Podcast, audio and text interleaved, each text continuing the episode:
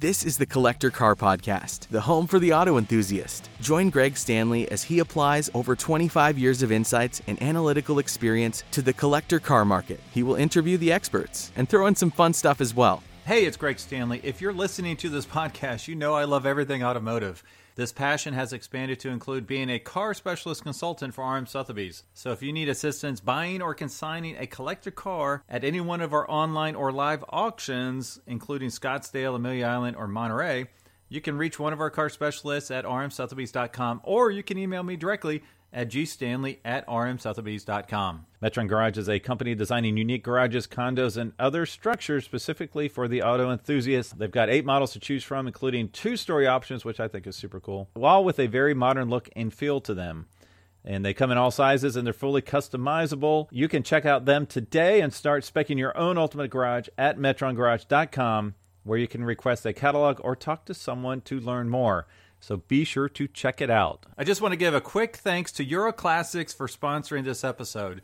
Euro Classics is all about collector cars from servicing your new BMW M5 to prepping your Porsche for the racetrack to executing a total restoration on your favorite classic. They do it all from routine maintenance to performance upgrades to appraisals and everything in between. You can learn more about its owner, Dale Oaks, by listening to episode number 65 of this podcast. And you can find Euro Classics in the Kentucky, Ohio, Indiana service area and online at euroclassix.com classics, C L A S S I X dot com.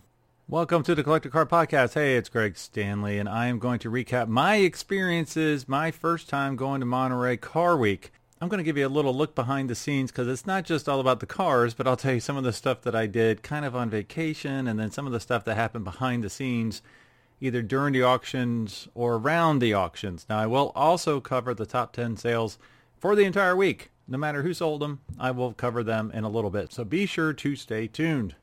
Now this spans from the time that I left Cincinnati, the CVG airport, on sun- Saturday morning until I arrived back a week the following Monday, taking the red eye. Ugh, Monday morning at 12:30 a.m. That really sucked. now on Saturday, like I said, flew from Cincy. I did have a direct flight, but Delta changed it with a layover in Los Angeles for five hours and I did not see one movie star. So that kind of stunk, and that made for a long day. When I landed, my wife and I went to the Botanical Gardens, which I cannot stress how awesome these are. Now, this is in San Francisco. We had never really visited San Francisco before other than the Golden Gate Bridge before going to Napa Valley. So we decided to spend a little bit more time in San Fran. Now, I did get a nice Audi upgrade, the little Q3 from Tim at National. So thank you, Tim, for giving us a free upgrade all I asked for was a sunroof. Here he pulls up in a black Audi. So that was a nice upgrade for the week. Very, very nice. Now, where do you stay when you're visiting San Francisco? Well, we stayed across the bay in Walnut Creek, which was really awesome because it was like that warm, arid climate, much more affordable, and there was a cool restaurants and different things around the hotel. Now, as of this point, I had not seen any cool cars. I know this is all about cool cars, collectible cars. I had not seen any yet. Now, on Sunday, we did the typical tourist things. We did a, San Francisco bus tour, which was really awesome. Uh, we had a great guy, took us all around San Francisco. We did a bay cruise off of Pier 39 so we could see the sea lions. That's not why we did it. That's where they took off, but it was cool to see the sea lions. So we were pure tourists for Sunday, and we did the little bay cruise out underneath the Golden Gate Bridge. I was shocked how many windsurfers were out there having a great time, and that was really, really cool. Now, on this day, I did see a few Porsches and an Aston Martin drove by, drove by as well as an Audi R8. So a couple cars, not what I knew I would be in here shortly. Now, Monday through Wednesday, I won't bore you with the details, but we went to Yosemite for the day. That was a big trip. That's a lot to do in a day. A lot of twisty roads. We went to Calaveras Big Tree State Park. I think there's like a Cialis drug commercial right now that was filmed at that state park which is kind of kind of cool. We stayed in a little town called Angels Camp. Not a lot to do there, but we did find a great Mexican place that we went to twice. And I found out that when you see menudo on the menu, that actually means tripe. So I did not get menudo for dinner. Now it makes me wonder why was the boy band called Menudo? That would be really weird considering it's tripe. Now we did find a great little town. A lot of you probably know about it called Murphy's, California. There was like 26 wineries and vineyards that you could do some wine sampling. Not nearly as busy as Napa, but it was still really nice. So we spent an afternoon there. Now, Wednesday night, we went to McCall's Motorworks Revival. Now, this is a little pricey. It actually, I say that, but this is actually one of the cheapest things for the entire weekend. Uh, the cost was $375 per person. And originally I was not going to go, but I wanted to catch up with a buddy of mine knowing he would be there. So in order time with him, we ponied up the money, $5 per person to go to McCall's Motorworks Revival. It was their 30th anniversary, and it was really cool. Picture a really nice hangar party, and there was a lot of private jets around, so you could actually go into the private jet, kind of tour it around. We were not shopping for a private jet, but you could if you were in the market. They would show you all about, tell you all about it, and they had a lot of nice tapas, uh, food around, great wine. I cannot speak highly enough of the wine. They had a ginormous paella. It's if you go to Instagram on on the Collector Car Podcast, you can check it out. Uh, this paella dish had to be about four feet wide, so the food was pretty good. The wine was fantastic. The jets were neat, and there were a lot of cool cars. Now, two issues I had with the event is they actually ran out of wine glasses, which is weird. So you could get more wine if you had your glass from before, and they actually ran out of water. They had plenty of wine, not enough water. Now let's talk about some of the cars that were present at McCall's Motorworks Revival. A lot of cool stuff. A lot of the prop cars from Ford versus Ferrari. So these were the mostly super performance cars, the GT40s, the Ferraris. And what was cool, they had the camera mounting equipment on the hoods of some of the camera cars, which is pretty cool. There were also some other neat cars, you know, your your Vipers, your Ferraris, your Corvettes, uh, some cool Broncos. Apparently Bronco VIN number 00001 which might not necessarily be the very first Bronco. They had the brand new Bronco. A past podcast guest, Gary Wales, was there with his La Bestioni. So I talked to him for a little while, got to meet him in person, which was cool. He's the guy that takes the LaFrance fire trucks and turns them into two-seat crazy boat tail racers, which is really cool. So he had one there. He actually the one he had there was the one that he was completing at the time that we I interviewed him a year and a half or so ago. He had your, your regular Bugattis, your Veyron, your Chiron. Ruf had a display. Hennessy had a display and unveiled the new Venom F5. He even fired it up. Uh, there was a Ferrari Dino. Uh, the new Ford GTs were present in Le Mans livery. So a lot of cool cars that were there. Now, one thing I do want to cover is what was in the goodie bag. You pay $375. You get some really great wine, some good food, some nice time with some auto enthusiasts. What else is in the goodie bag? Well, there was a Sports Car Market, one of my favorite magazines, their collector edition magazine that said McCall's Motorwork Revival Collector's Edition. Unfortunately, when you go into it, it's just the September 2021 edition had a new cover on it. So it was cool. If you weren't a subscriber to the magazine, it was a great way to reach new auto enthusiasts. Uh, there was also a baseball cap and a Monterey guide. So for for the weekend, I got like four free baseball caps, including my wife's baseball cap. So we have plenty of baseball caps. All right, now going into Thursday, we had plans to go to Laguna Seca for the Rolex Monterey Motorsports reunion and to view the Pebble Beach Tour d'Elegance as they took off for their tour. But those got scrapped. Uh, we weren't able to do either one of those. Kind of got stuck in the hotel for half a day, which sounds bad. But when I was in the hotel, I looked out the window down on the street, and it looked like a car show was breaking out. Now, as you can imagine, over Monterey, Monterey Car Week, there's a lot of car shows breaking out. So I thought, oh, I'm in good fortune here. I can just run down there and check out this car show. So I walked down there, and there's a table out front, a lot of cool cars in this building. The garage doors are up, and it's $20 to tour Reggie Jackson's collection. So Reggie Jackson's actual car collection was in the building right across from our hotel. Now, we were staying at the Embassy Suites for one night in Seaside. So if you ever staying in the Embassy Suites, look across at the brick building, and that is Reggie Jackson's collection. Now, he has agreed to be on the podcast. I want to have him cover his top 10 cars he would have in his ultimate garage. He has agreed to do so, so let's see if that actually happens. Super nice guy. When he heard about the podcast and how I kind of knew a little bit more than the average person about cars, he was kind enough to give me an entire tour of his collection, which is saying a lot because he has some really special cars. And Reggie really knows his cars. He's a big fan of the rare Cross-Ram induction Chevys. A couple examples of the cars he has. He has a Camaro ZL1. In his engine room, he showed me five ZL1 original aluminum blocks, which is just really crazy because I've never seen one, much less five. He had some type of AC car, like an AC Bristol. And apparently Gary, his head shop guy, said it was one of the few ones that actually had a 289 put into it before it left the factory. Now, I find that kind of hard to believe because, you know, the 260 was in the AC Cobra. But I told him if you can verify that, that would add a lot of value to that car because if it came from the factory with a real 289 engine, that's a very big deal. He had some uh, 427 C2 Corvettes. He had two gorgeous Chevelle LS6s, really rare, low mileage, unrestored ones. He had a lot of cool parts. He had a bunch of Yenko tacks, uh, like I said, rare engines. He had a bunch of Chevrolet, I'm sorry, yeah, Chevrolet Impala 409 engines in the back, a couple World Series trophies. He had a 63 Corvette Fuelie system in its original crate. So go to Instagram, check it out. I just posted those, so you don't have to scroll back too far to see this amazing historical induction system. Now, he did have a 1969-1970 Mercedes 3.5 convertible. He bought it like in 1983, I want to say. And it was brown on brown with a brown top and absolutely gorgeous.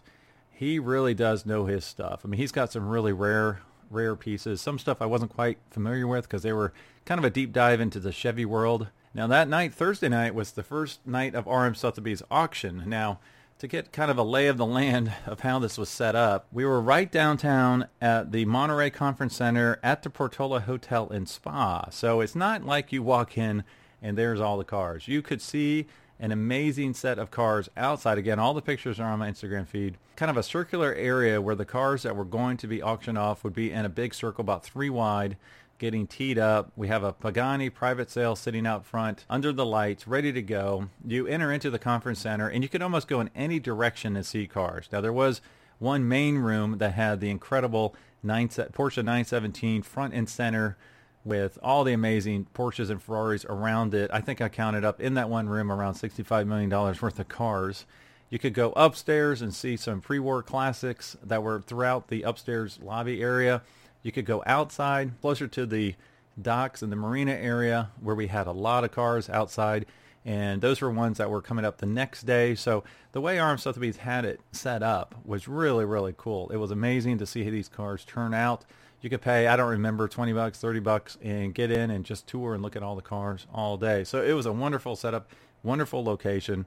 Uh, many times I'd go either have lunch or dinner on the pier have some wonderful Dungeness crab, some seafood with the sea lions who are swimming around out there. You could see four to six of them at any one time while you're having dinner. The water was crystal clear. Saw a uh, skate, not necessarily a stingray, swimming by, which was really cool. I videotaped it for my nephews and sent it to them. And so I'm going to read the recap of Thursday night. It kind of gives the RM Sotheby's recap as a whole, but then I'll go into this is the RM Sotheby's verbiage uh, from their press release, and I'll do a little expansion for each of the nights. So Thursday night, uh, let's see, the overall flagship auction grossed an astonishing $148,528,300 in total sales over the weekend over the company's three-night auction in Monterey, California, with an impressive 90% of all lots sold. That's a big deal because if you go over 82%-ish, uh, that was a solid auction, but to hit 90% is really, really amazing. Now, there were bidders from 34 countries with 20% representing new clients. The 2021 sale featured a pronounced lineup of cars, including numerous blue chip automobiles at multi-million dollar estimates. In total, 44 lots exceeded $1 million. Wow, my voice cracked when I said that. 16 lots exceeded $3 million, and four 4 lots exceeded $5 million over the course of the three-night sale. The opening night, Thursday night, of the three-day auction kicked off with the presentation of the Paul Andrew Estate Collection, a remarkable collection of cars offered almost entirely without reserve led by the stunning 1962 Aston Martin DB4 GT Zagato. The collection totaled almost $35 million with 25 of the 26 lots finding new homes. One of only 19 DB4 GT Zagatos built, this particular example was ordered new with numerous unique features specified by the original owner. It is undoubtedly one of the most collectible Aston Martins in existence and achieved $9,520,000 proving to be the top seller of the night and overall top selling lot of the sale. So the highest sale for the weekend was actually on Thursday night, which is insane. Now, just a little peek behind the tent here. We do have a pre-auction meeting where we kind of go through each of the different lots to find out the interest level of those lots. And if you're in our auction and you look towards where all the car specialists are sitting on the phone and you see so many stand up during an auction, that means there's a live phone bidder on the phone with them. So if you have three phone bidders, three car specialists stand up. That's pretty good because you got three folks. Well, we had one lot, and I'll get to it here in a little bit. A Ferrari Enzo had 10 phone bidders. So when you hear there's 10 phone bidders, something special is going to happen to that particular lot. Now, during this particular meeting for Thursday night, I thought there was an opportunity for one of my clients. There was a 1965 Pontiac Catalina 2 plus 2 Sports Coupe. The estimate was forty to fifty thousand dollars. There didn't seem to be a lot of interest in this car. It's a no reserve car and the second car of the auction. So Thursday night, no reserve, second car of the auction, not a lot of interest, supposedly. So I called up one of my Pontiac clients and I said, you might want to, you know, let me get you registered for this. I think this is something you might want to jump on. So he was there on ready to bid on the phone, online, however he was doing it. Forty to fifty thousand dollar estimate, and a hammer sold at eighty four thousand dollars, over twice the low estimate. So my wonderful plans to get a wonderful car for my client did not happen because people were watching that car and they definitely bidded on it.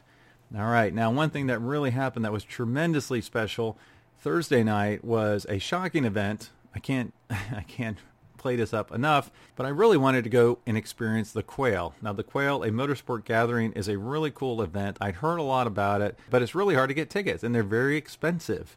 The cheapest ticket, if you get through the lottery system, is about $500. Maybe it's $400, four or $500. So it's expensive to begin with. It's a lottery to get it, so you're not guaranteed. I did not get a ticket.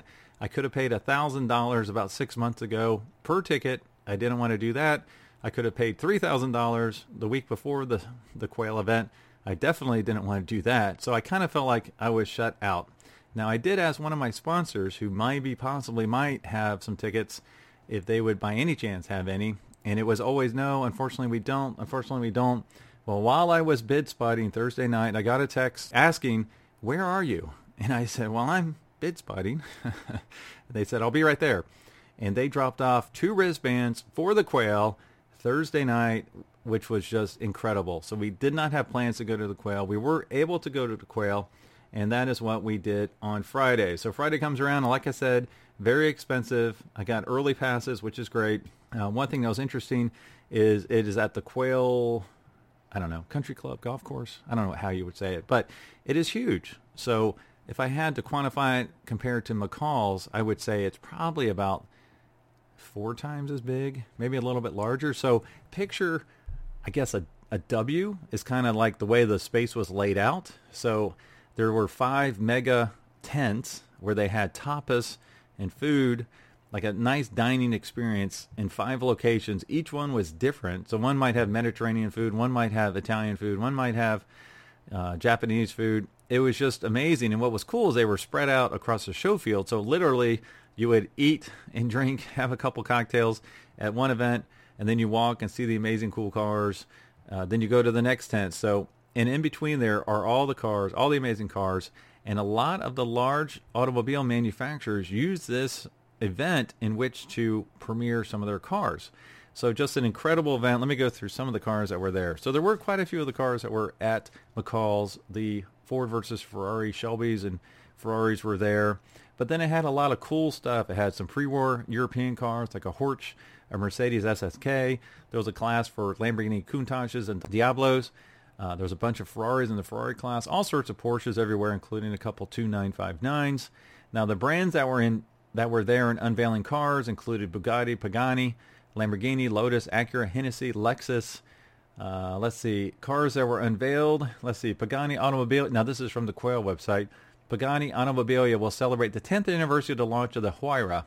As the setting for the stand, there will be a selection of very special Huayras, including one of the latest Roadster BC models. Now, if you haven't seen a Pagani in person, until about two months ago, I had only seen one in person, and then I saw like six at a show. Well, there were probably about 12 of them at the Quail. Just absolutely gorgeous, beautiful cars. Bentley Motors had the Flying Spur Hybrid, which was wicked looking, a GT Speed, uh, and they had in continuation blower car zero amongst others not yet released. Uh, let's see. Lamborghini launched the new Countach. They only made, I think, 112 of them. All of them were already sold out. Porsche Ruf uh, debuted the SCR. Lotus debuted the Emira. Rimac displayed the Nevera. These are some weird names. Which is slated to become the world's fastest hypercar. SpeedKore displayed the Hellraiser Charger in his first ever public showing. and the vehicle was custom built for comedian Kevin Hart. Uh, so really great people to meet, cool things to see. They had the schedule of when these cars were being unveiled and displayed. Uh, Lexus had this neat little convertible. And what was great is I was able to meet some really cool people who have agreed to be on the podcast in the future. So one great, nice, neat little story is when my wife and I sat down at the first table. Now this is totally random. These are like 5,000 people walking around. You never know who you're going to sit with. So we sit down and I'm talking to who I think is a father and a son. And I, you know, I ask them, well, who's the bigger car fan? They pointed to each other. And I asked, why are you here? Well, we're actually racing a Porsche, a 1974 Porsche 911S at Laguna Seca. Used to be Paul Newman's car, which rang a bell with me because if you go back to one of my very first podcast episodes, I found that car near my dad's house in Holly Springs, Georgia, when it was being restored. A couple years later, it was no sale at Mecum, Indianapolis, and then lo and behold, it shows up. Adam Carolla, world famous comedian and host of CarCast, one of the top car podcasts in the world. He was racing that car. He owned that car, and on my way down to Monterey from San Francisco, my wife and I were listening to their podcast where they had talked about heading to Monterey and talked about the issues they were having with that 911. And lo and behold, I was sitting with Matt, the moderator, who is on the podcast, and Adam's son. So we're having lunch with those two guys, and who walks up to have lunch with us? Adam Carolla. So that was really cool. We had a good time talking to them about the Porsche, and Adam's agreed to be on the podcast, so that should be coming up in the near future. Uh, let's see, the folks from SpeedKore, they've agreed to be on the podcast. That one will be pretty cool to listen to. And then if you've been on Instagram for any length of time and are a Ferrari fan, Ferrari collector David Lee has agreed to be on the podcast. He's been on Jay Leno's uh, Jay Leno's Garage on YouTube numerous times, sharing his wonderful Ferraris. He does a fantastic job on social media, so that will be exciting to see him or to have him on as a guest. Now let's get to the important stuff let's get to the goodie bag that we received at the Quail. So like I said, tickets were 450 to a thousand to three thousand dollars, and we got a poster, a pretty cool keychain, and the other stuff. It wasn't anything too special. Um, I didn't take them because I couldn't figure out how to put them into my luggage. so, you know, you don't go there for the goodie bag, I would say. Now, getting back to the RM Sotheby's results, let's talk about Friday night. Two lots to round off the top three sellers in Monterey were the 1962 Ferrari 268 SP and the 1966 Ferrari 275 GTB competition car, both of which were offered on the second night of the sale, Friday night of the sale. On a night that saw Ferraris take seven of the top 10 most valuable lots to sell, the lure of the best examples of Maranello marquee is stronger than ever. The 268 SP was Scuderia Ferrari Works entry for the 1962 24-hour Le Mans and also a factory racing and development car for the mid-engine V8 configuration that became integral to the evolution of the Ferrari P-Car series cars.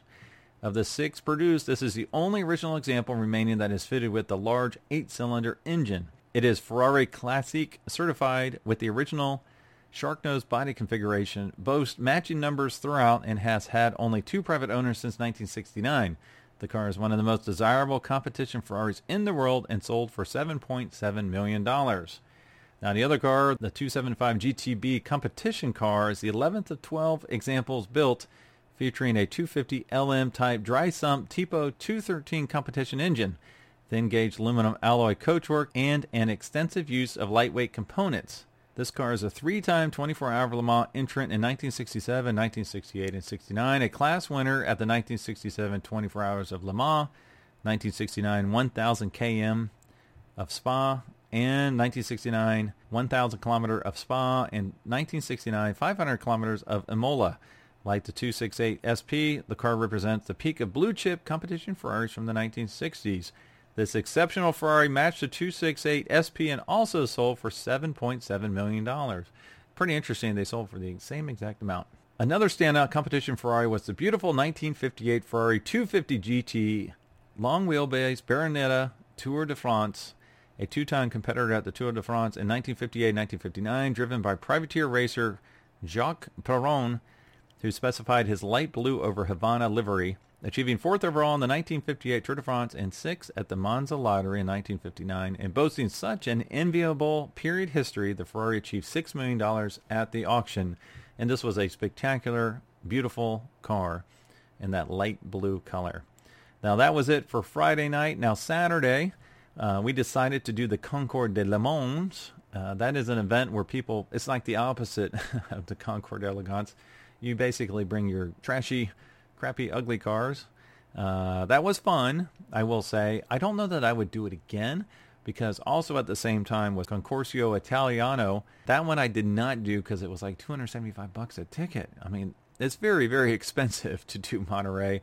I'm hoping next year I will be able to judge the Ferrari class at the Concorso Italiano. That's my hope. We will see if that happens because I am in training for the 275 GTBs. Okay, so this is Saturday night results. Again, this is from RM Sotheby's.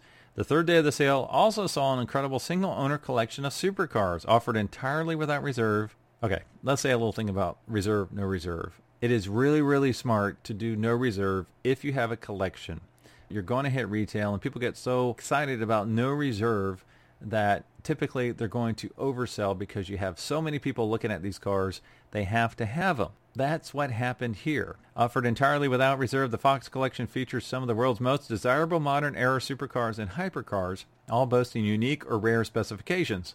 Again, Ferraris were the star features within the collection, and it was the 2003 Ferrari Enzo, that's the one I mentioned earlier, that had 10 phone bidders one of two cars delivered in a Nero and Coolio colorway. I don't know if I said that right, but basically black and tan, which proved to be the top lot, bringing three point almost three point four million dollars. I think the high expect the high estimate was two point seven. The 2012 Lexus LFA Nürburgring resulted in an outstanding 1.6 million dollars. That was like a half million dollars over high estimate, breaking the record for Japanese road car excluding charity lots. Of the 11 cars offered from the Fox collection, eight secured a final price beyond their pre-sale estimate. So that was a win-win-win for the consigner by listing this amazing collection at no reserve. Another car that garnered significant pre-sale interest was the 1971 Lamborghini Miura P400S. You could not miss this car because it had no paint a U.S. specification Miura with an incredible history of having been hidden away in a California Bay Area warehouse for over four decades, a unique time capsule driven fewer than 16,000 miles, which was recently guided through a no-expense spared sensitive revitalization with the aim of keeping the car as authentic as possible. The car offered a once-in-a-lifetime opportunity and was secured for just over $2 million, almost $2.1 million. Additional records were broken throughout the auction as the 1995 Ferrari F50 sold for almost $4 million. The 1994 Bugatti EB110 Supersport sold for almost $2.8 million. And the 1991 Jaguar XJR15 sold for $1.9 million. All bringing in record prices for the models. The 19 this was crazy. The 1959 Nissan Skyline GTR brought an auction record for the R33 generation Nissan Skyline with a sold price of 200 $35,000. That was fascinating because it was the last lot of the night. I think the estimate was like 90 to $120,000 and people just kept on bidding it up way over $200,000. If I remember correctly, it had a special paint job, which you just don't see, and it was fairly low mileage. Now, also this night at the auction, I was able to meet Chip Foose and Barry Meguiar. So both of them had agree to be on the podcast. So we will see if that comes to fruition. It was really cool to meet both of those guys. Now, top 10 sales from our friends at Hagerty Media. This is not just RM Sotheby's, but this is for the entire weekend. I'll give you the little Hagerty intro here. While there are always auction events with more vehicles up for grabs, Monterey brings together more cars from the mar- from the market's top shelf than anywhere else. In all, 82 cars sold on the peninsula for $1 million or more this year. Now, RM Sotheby's had over half of those, and many of them were record prices. The, despite some big misses like the Jaguar D-Type not sold at a $4.2 million bid. I'm not sure who had that one. A Gulf Porsche 917 not sold at a $15 million bid. That was RM Sotheby's. I'll go into that in a second. And a Mercedes-Benz CLK GTR not sold at a $17 million bid by Gooding. Most of the week, seven and eight figure stars sold, and they sold well. Here are the top 10 from the lowest to the highest. So the lowest top 10 car was a 1963 Shelby Cobra 289 rack and pinion roadster sold for four, just over $4 million. Now this was a factory race car. A 1958 Ferrari 250 GT Cabriolet SI closed headlight by Gooding and Company sold for $4.4 million. It just keeps on going up here. 1928 Mercedes-Benz 26 slash 120 slash 180 S Type Sports Tourer sold by Bonhams for 4.5.4 million dollars. A 1929 Bugatti Type 35B Grand Prix by Gooding and Company sold for 5.6 million dollars. A 1958 Ferrari 250 GT Tour de France, I mentioned that one before, sold by RM Sotheby's for $6 million. And then the next two are the two that I mentioned earlier, the 1966 Ferrari 275 GTB and the 1962 Ferrari 268 SP. Those sold by RM Sotheby's for $7.7 million each. And then RM Sotheby's top sale was the 1962 Aston Martin DB4 GT Zagato, sold for $9.5 million. Gooding had a 1959 Ferrari 250 California long wheelbase competition spider closed headlight sold for $10.8 million. And the top sale of the entire weekend was the 1995 McLaren F1 sold by Gooding and Company for $20.5 million. So two notes here real quick. The Porsche 917 that was not sold by RM Sotheby's high bid around $15 million. I do know that there were still some deals being on, worked on. Hopefully you'll see an announcement that that car has been sold since the auction. That would be really, really awesome. And the other thing about the McLaren, I actually saw my first one on the road in Monterey. My wife and I were driving down to the hotel and coming towards us was a white McLaren F1 with a black spoiler and it it was being hot rodded, which is pretty cool because apparently I was talking to a coworker. It was one of the rarer GT models with that wing on it. I probably got that wrong, but it was a rarer model. And uh, so you know, if this one sold for around twenty million dollars, I bet that one was worth about twenty million dollars as well. And it was being hot rodded around Monterey, which was really really nice. All right, so for the last day, Sunday. Sunday's the big day. Pebble Beach Concours d'Elegance. So again, expensive to do this, $400 a ticket. And because my wife was with me, I wanted it to be a first class experience. I upgraded to the Club d'Elegance, which was another $500 a ticket. Very, very expensive. Uh, I figured, you know what, if you're going to do it the first time, let's get it right the first time. Now, the Club d'Elegance was kind of cool, and I would do it again if I can fit it in the budget. They provide breakfast, lunch, an open bar, desserts, and shuttle to and from the show and parking. So I don't know the distance. They're not right there, but there's a shuttle bus. You could park at the Club d'Elegance. You can grab a bite, jump on the shuttle bus. It's about a 10-minute ride to the Concours. It's only about a three-minute ride back. And their breakfast was like eggs Benedict, bacon, fruit, pastries, omelet bar, smoked salmon, bagels, etc. Unfortunately, all of mine was cold. It was cold bacon, cold eggs Benedict. I don't know if the little Bunsen burners went out or what. I should have gone to the omelet bar, and I'll remember that for next year. The lunch was unbelievable. It was hand cut prime rib, as thick as you want, ham. They had a raw bar with Dungeness crab legs, king crab legs. Uh, they had just incredible desserts. I cannot say how amazing the lunch was. It was really, really awesome. And while you're having lunch, they actually have a big screen up there with what's going on in the Concours. So you actually see the live feed. So you're not missing anything. You can actually watch the award ceremony from there if you're headed out for the night. Now, one thing I did, and I do regret it, is I skipped Hagerty's Dawn Patrol because I just couldn't figure out a way to get the logistics to work for the car. I didn't want to drive, you know, at 5 o'clock in the morning all the way down to Monterey to have to drive back to get my wife because I know she would not want to be out there at 5 o'clock in the morning. I do regret that somewhat because the time at Pebble Beach, once the main crowd hit at 10 a.m., it was just really, really packed. It was hard to get a good picture of the car. It was still outstanding, amazing, incredible, but I would have rather had that time early in the morning, like I do at Amelia Island, and walk around the show field while the cars are moving. Julie Gooskalen with Hagerty previous episode, couple couple weeks ago, she said that was one of her favorite things, and I totally agree. So that's something I would definitely do next week. Now, like I said, the actual show was incredible. We did do a docent tour, so that's where you have a quote unquote expert kind of walk you around. You can do it the day of. They do fill up, so he was absolutely fabulous. The one thing, and you might have saw it on Instagram. I hope you did not, but there's a moment that he fires up a Porsche 917, one of the Gulf oil cars, not realizing it was still in gear, and it shoots forward about I don't know 10 feet or so before he gets it under control. So um, really unfortunate, but absolutely fantastic, awesome tour. Great guy. He had a lot on his plate, so I'm glad nothing worst happened. So my first impressions of Pebble Beach Concours d'Elegance, the whole Monterey week, it was just an incredible week. As far as the Concours, when you enter, there's the concept cars that you as you enter. Uh, we actually skipped the Ferrari Casa. Ferrari has its own house not far from the entrance where all these amazing Ferraris were on display. This year was especially special because I believe it was 37 best of show cars were lined up along the ocean. So 37 years of the best car of each of those years was lined up along the ocean. That was really cool to see. I believe there were 13 Porsche 917s. They had Miller race cars. The preservation class was cool.